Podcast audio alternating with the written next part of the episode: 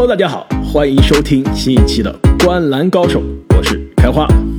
大家好，我是阿木。大家好，我是正经。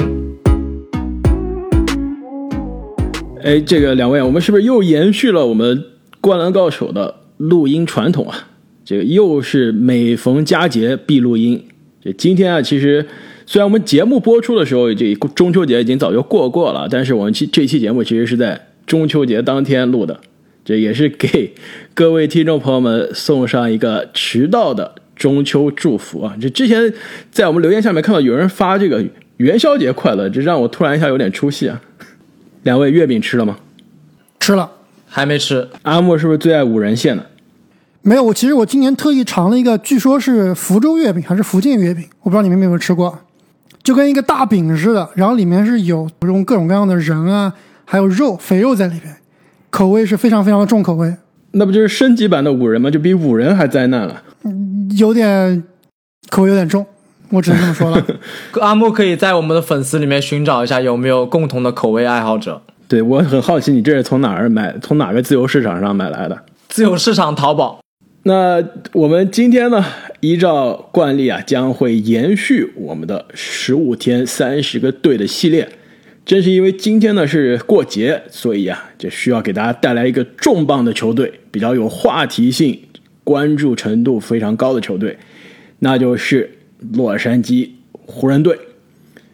那这个夏天呢，可以说洛杉矶湖人队啊是全联盟最繁忙的球队，也估计是我印象中过去这十几年一个球队在夏天啊能操作的最多的一次了。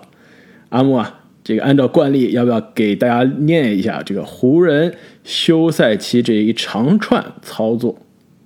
我拒绝，人太多了，实在念不完。要不你们谁帮我念一下这个湖人队今年夏天引进了哪些球员？我来告诉你们他们走掉了哪些球员吧。那正经，要不要自告奋勇一下？那湖人这个夏天啊，是从自由市场上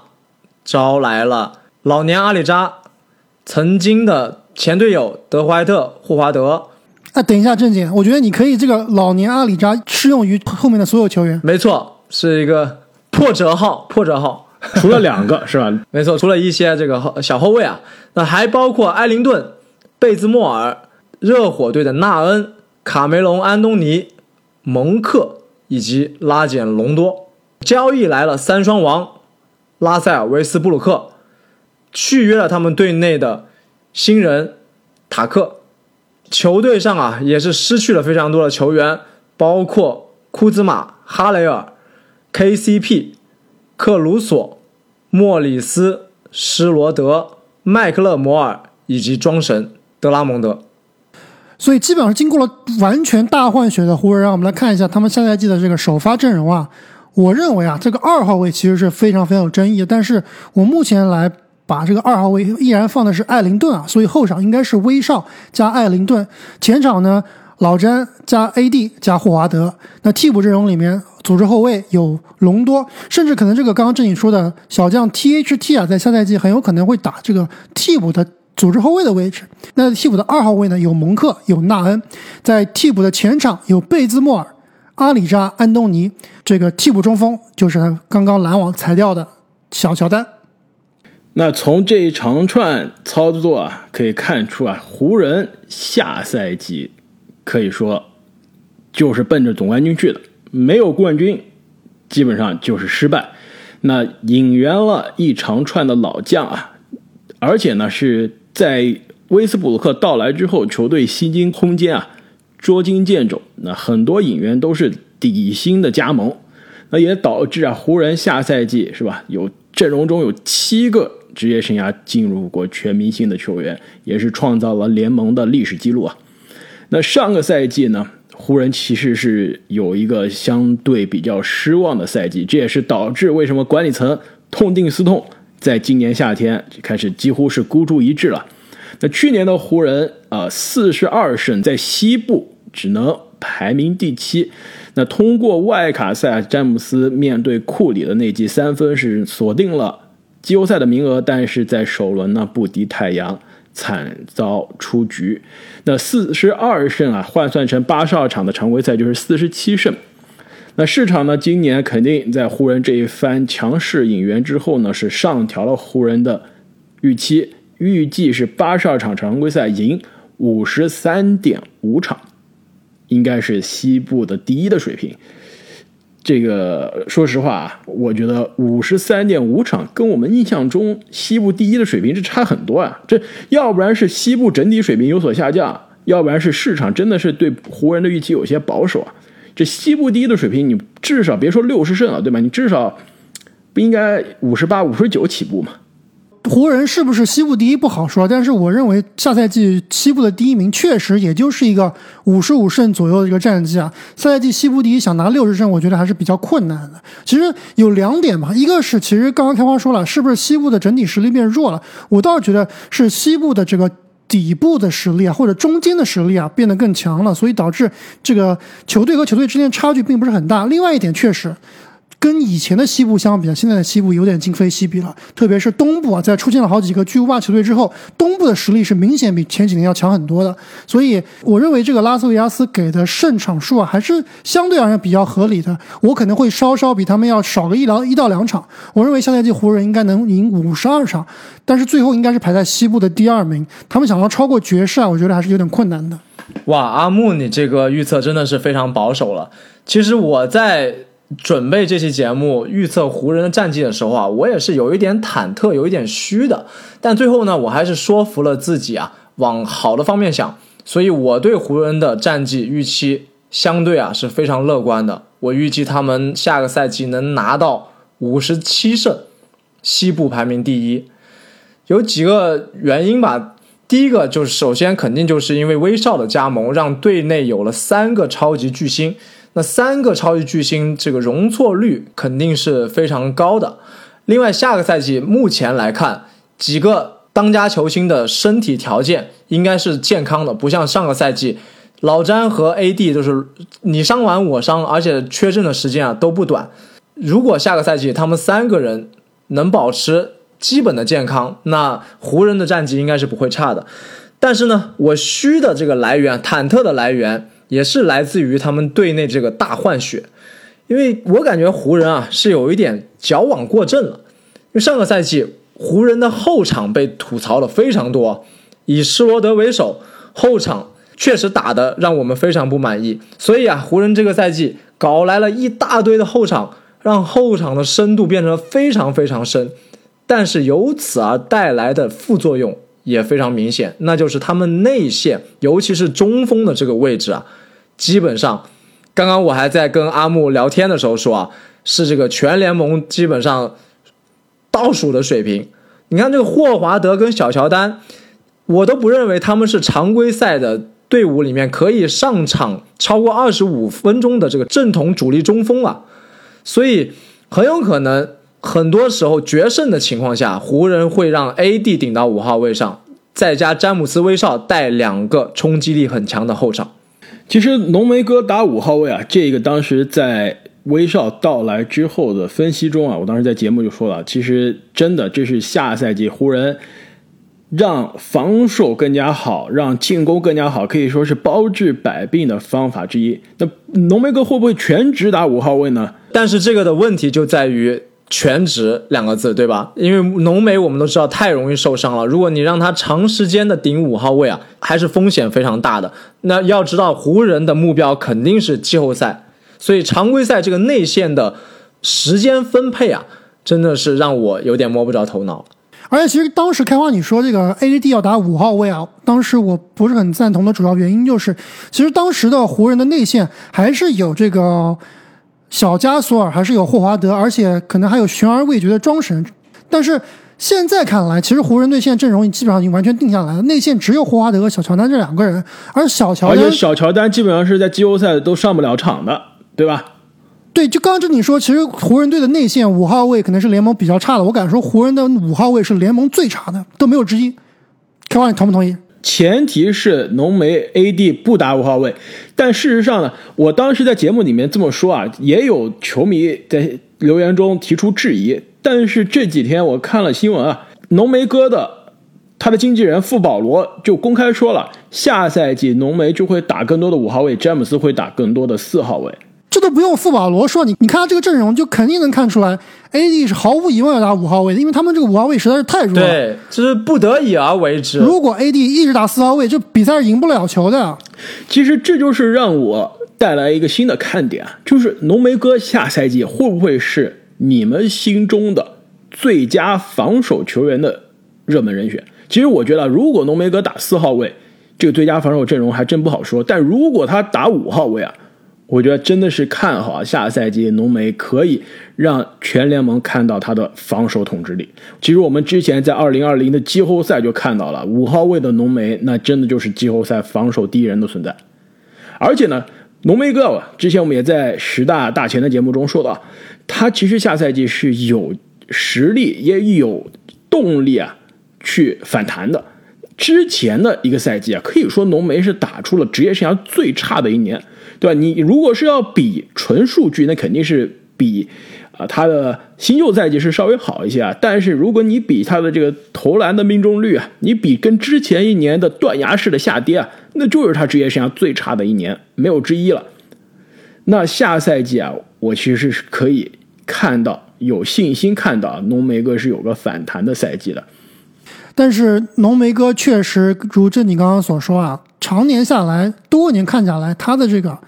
伤病啊，或者他的这个玻璃属性啊，还是存在的。所以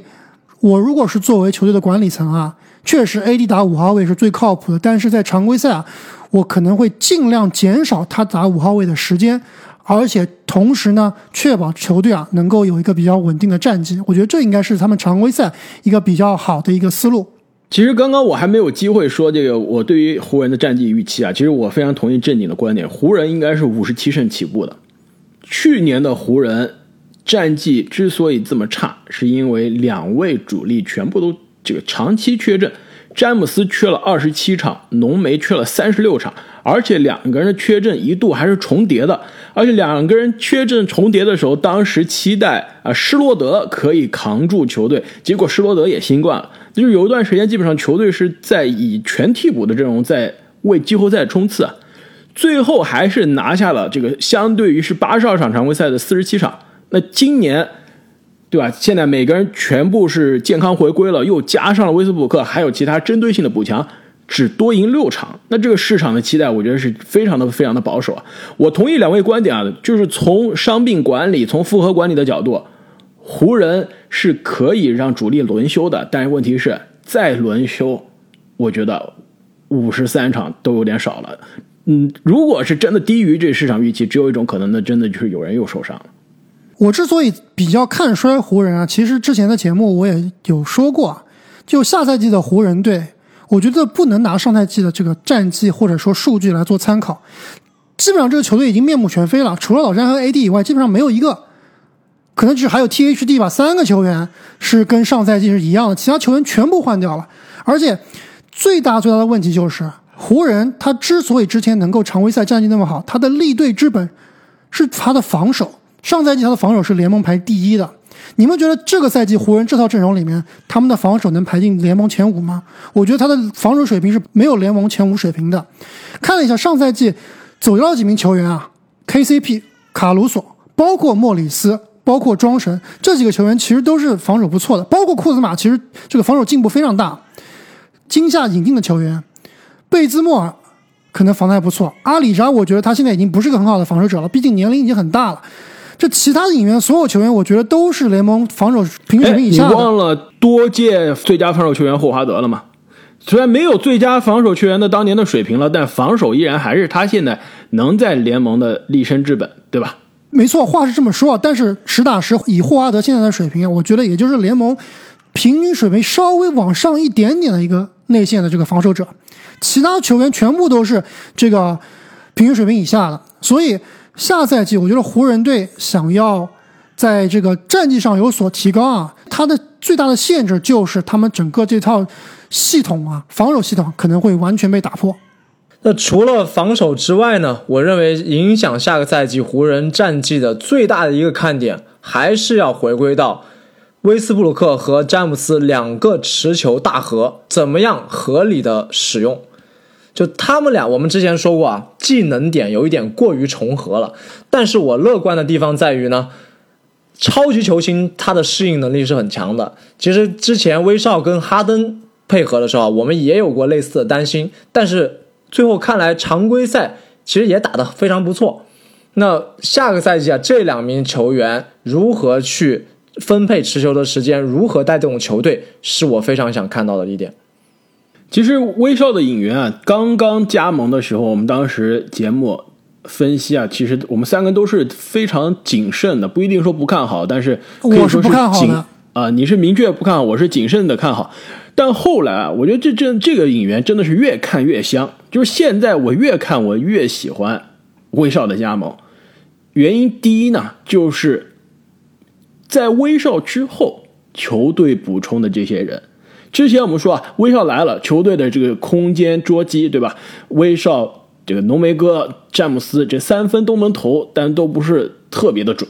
那这个主力阵容怎么办？如果再上霍华德，那就是灾难了。但你看他后面引援的人，艾灵顿、芒克、纳恩、贝兹莫尔、阿里扎、安东尼，都是有一手三分球，而且三分命中率都不低，而且甜瓜上赛季刚刚创了职业生涯的这个三分命中率的记录。41%的三分球。刚刚你说 KCP 啊，那可能是去年湖人首发阵容中最依赖的三分射手，但他场均进几个三分球啊 ？1.8 个。你知道湖人的这些引援中，谁的三分球场均上赛季啊命中数比 KCP 多吗？几乎所有人，不只是芒克，几乎所有人。芒克场均2个，艾灵顿场均 2.5 个，纳恩场均 2.2 个，甜瓜场均 1.9 个。阿里扎对吧？上赛季基本上只打了一半，而且都时间都不是稳定的主力的时间，但也有 1.7 个。就是湖人的引援，每一个人都有 KCP 的这个三分的产量，命中率呢也好几个都不比 KCP 的命中率差。所以其实湖人的这个威少的引援的确是带来了空间的问题，但是随后的引援是有非常强的针对性去解决这个问题的。而且我觉得威少带来解决的湖人的最重要的问题是上赛季湖人常规赛再加季后赛被对手针对的点，就是詹姆斯不在场的时候进攻怎么办。去年这支湖人就是非常明显啊，尤其是浓眉哥受伤之后，詹姆斯不在场，全场没有人可以创造进攻了，进攻是异常的停滞。全联盟其实去年就两支球队，我觉得是主力老大不在场的时候，这个进攻水平一下子下降到发展联盟水平，一个就是湖人，另外一个就是库里的勇士。这勇士就是库里一旦不在场，全场不会投篮了。去年的湖人也是这样，詹姆斯在场的时候，球队的有效命中率 56%， 詹姆斯不在场 51%。 詹姆斯在场上的时候，球队每100个进攻回合得115分，在联盟应该是属于是中等偏上的水平。詹姆斯不在场，100个进攻回合只得107分，在联盟是排名倒数第4。到了季后赛，这个就更夸张了，当然样本量也变得更小了。季后赛詹姆斯在场的时候，球队是 51% 的有效命中率，不在场是 34% 的有效命中率。在场的时候，球队每100个进攻回合得111分，不在场的时候，球队每100个进攻回合得80分。我同意啊，就詹姆斯这样的巨星，他在场上肯定是让球队打得更好的，但问题是詹姆斯不在场的时候，球队的这个进攻也不能这么差，不能到联盟倒数的水平的差，那这样就不是总冠军级别的球队了，对吧？这就是像上赛季在季后赛边缘为季后赛名额争夺的球队了。那威斯布鲁克的到来就解决了这个问题。不是说詹姆斯威斯布鲁克不适配吗？有可能不适配，但我觉得他们其实很多时间会错开，就是詹姆斯一不在场的时候，威斯布鲁克可能100%在场，两个人肯定是会有重合的一起打的时间，但是呢，会保证两个人中有一个人一直留在场上，这样球队的进攻问题就解决了。其实你刚刚说这点我是同意的，包括我们之前在这个聊到威少引援的时候啊，我其实是说啊，这是湖人其实不得不做的一个决定，就是威少的到来可以在常规赛啊给詹姆斯减压，哪怕詹姆斯受伤了或者想轮休了，威少顶上去照样能带队赢球。但是其实湖人我们现在看呢，跟着之前我们聊的什么爵士啊、什么篮网啊、什么米尔沃基雄了都一样，常规赛第一、第二、第三、第四根本没意义，对吧？咱们要看的就是季后赛。那威少这名球员，你刚刚说了，这个可以跟詹姆斯错过来打，你在季后赛能跟他错过来打吗？你在关键时刻不用他吗？对不对？你说这威少的三分球不行，但是很多球员可以给他弥补上。你想一想，威少当年和哈登搭配的那支火箭队，那支火箭的三分行不行？是不是照样最后还是会针对威少啊，有很多很多方法来克制他？所以我觉得这支球队啊，如果威少想能在季后赛能够做出足够的贡献，他的三分球你就得投进，你就没有选择，就必须得投进。所以我最近其实挺关注威少这个三分球的问题的。就他最近不是有投篮小视频吗？没错啊，我也看了他那个投篮小视频，就三分奇准。而你发现没有，他其实在训练中那个视频啊，看起来他的投篮好像没有那么僵硬了，没有那种僵尸跳投的感觉了，是吧？没错，没有之前的那种感觉了，就是感觉更加柔和了，而且就是出手之后跟随的更加流畅。包括他其实你看他这个投篮的时候啊，他这个跳啊跳的没有以前那么高了。就威少其实最标志的动作就是僵尸跳投嘛，先把自己给扔到天上去，然后开始这个在空中直挺挺的，像弹簧一样，像投石机一样嘚儿弹投出来。那效率很低，这命中率也很低，但是我看他最近的视频啊，有点那种颠头的感觉了。所以这个不知道到底能不能进步啊？这毕竟威少投三分球也投了十几年了，好像也一直都没什么进步。其实我再去对比了一下，这威少是不是职业生涯一直都是一个非常差的三分球投手呢？并不是，并不是，对吧？其实他那个得分王那个赛季啊，他的三分球命中率达到了 34.3%， 听起来还是挺差的。但是对于这个我们上赛季知道的威少，或者说之前的知道的威少，这个水平，我觉得下赛季如果湖人队有他这样的一个三分球的这个命中率啊，我觉得绝对就够了。威少你能投进 35% 的三分球命中率，我觉得这个球队啊真的是可以上的，只要不被故意放空的水平就绝对够了。没错啊，所以我还特意去看了一下这威少，就我们印象中感觉威少很多情况下他的投篮选择是比较成问题了。我特意看了一下这个过去几个赛季的比较有代表性的赛季，威少他的三分球投篮选择啊，是不是都是我们印象中的喜欢那种顶着人投，或者说这个颜射别人？但是我仔细看了一下数据，发现其实威少他 90% 以上的三分球啊，还基本上都是空位或者准空位的三分球。所以上个赛季威少的三分球命中率 31.5%， 我看了一下这个 NBA 它官方有一个三分球空位数据啊，就是防守人离你6英尺以上，就是纯属的 wide open， 完全大空位。还有就是防守人离你4到6英尺，就是算 open， 但是稍微有一点点干扰。就很多联盟顶级射手，其实这两个数据差距并不是非常大的。但是你看一下威少上个赛季，威少在完全空位的情况下，投篮命中率 35.3%， 就这个水平基本上就是我们刚刚说的湖人队下赛季可以接受的威少的三分球水平。但是他在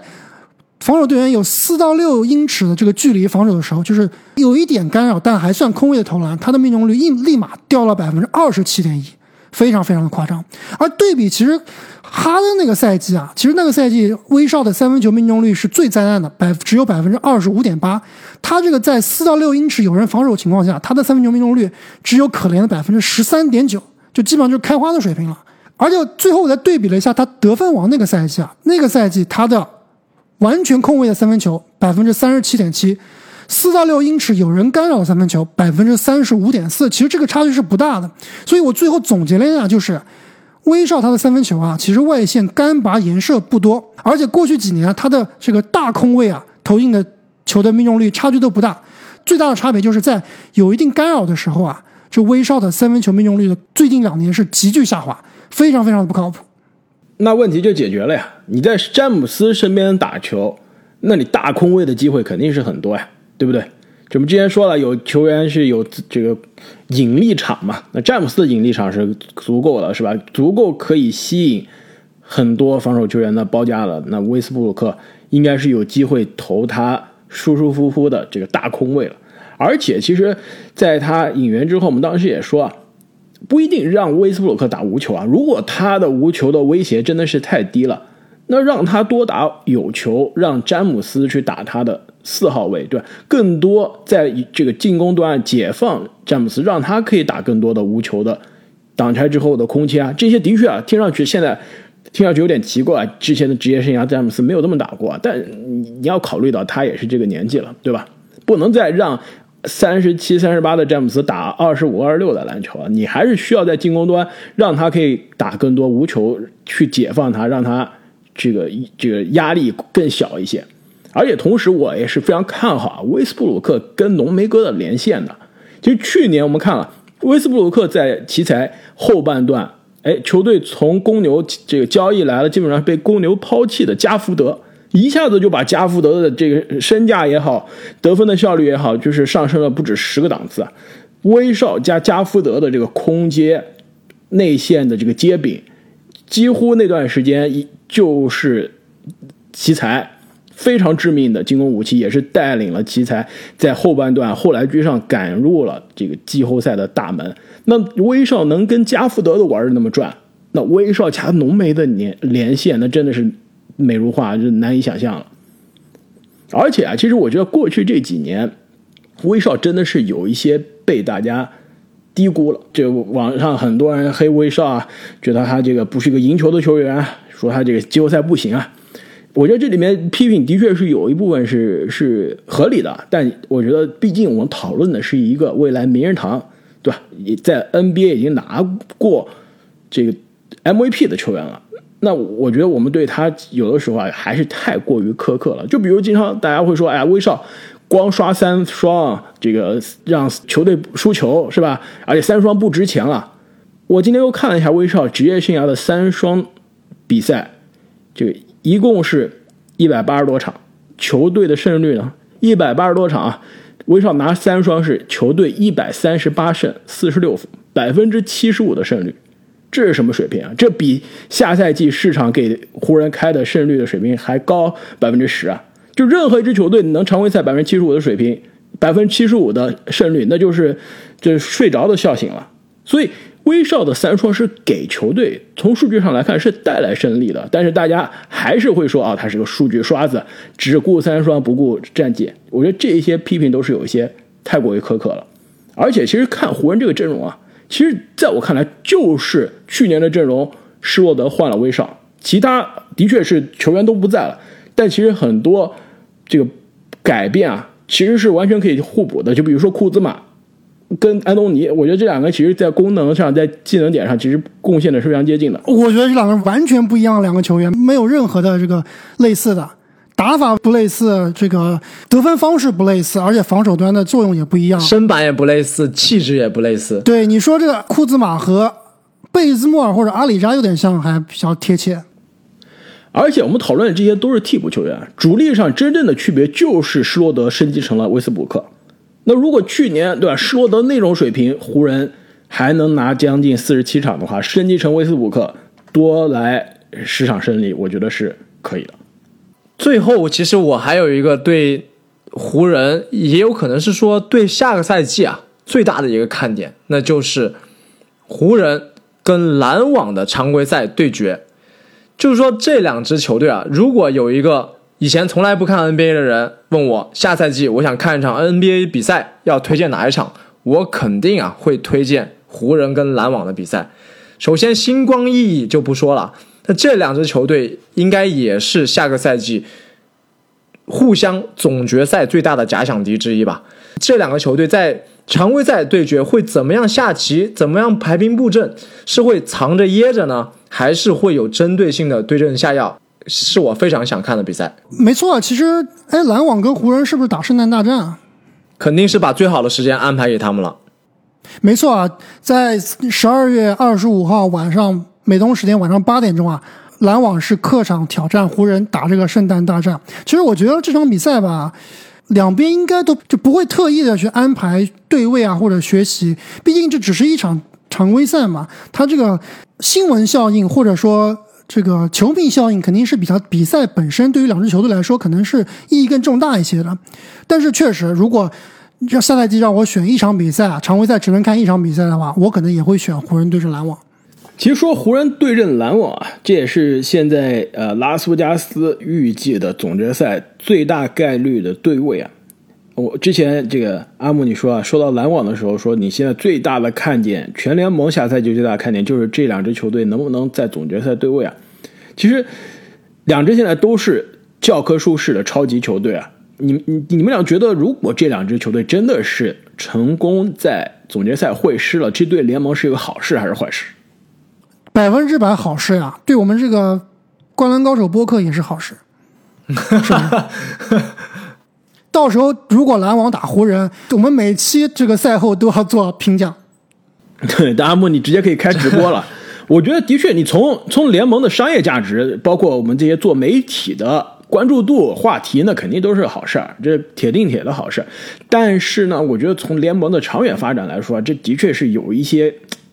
还是有一些弊处的。我觉得这些小球市的老板现在真的是有些咬牙切齿啊，这真的是让小球市的球队怎么活，对吧？没事啊，上个赛季所谓的小球市雄鹿通过他们自己的选秀已经拿到冠军了，也证明小球市可以夺冠，对吧？包括太阳其实也是小球市啊，对吧？上赛季你已经看过小球市的这个总决赛对决了，你连续2年看小球市，你这联盟还想不想活？没错啊，还不来搞个大新闻。而且最重要的是什么呀？是你还能看几年詹姆斯打球呀，或者还能看几年的巅峰詹姆斯啊，还能看几年的巅峰杜兰特啊，对不对？这种跨时代级别的球员、历史级别的球员，肯定是看一次少一次啊。这年轻球员，你们还是等等吧。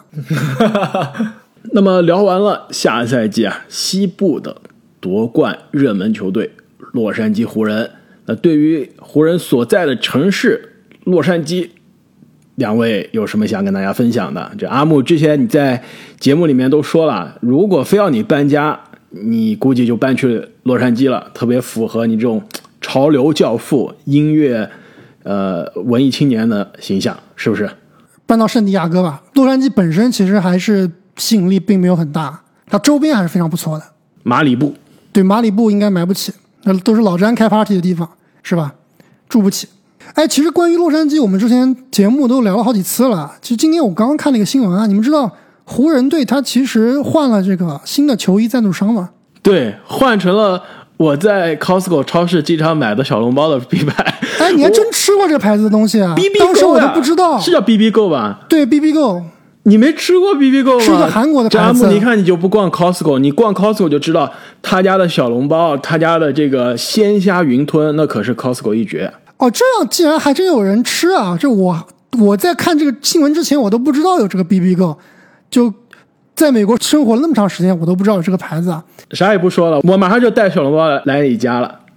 一开始我看这个新闻说它是一个等于说是一个韩国的食品品牌啊，当时我还以为它是那种就是韩国连锁店，因为我们知道这个韩国的石锅拌饭啊叫 BB Bomb， 它这叫 BBGO， 我以为它是一个像我们这个美式中餐啊，一个叫 Panda Express 这样一个连锁的美式韩餐的一个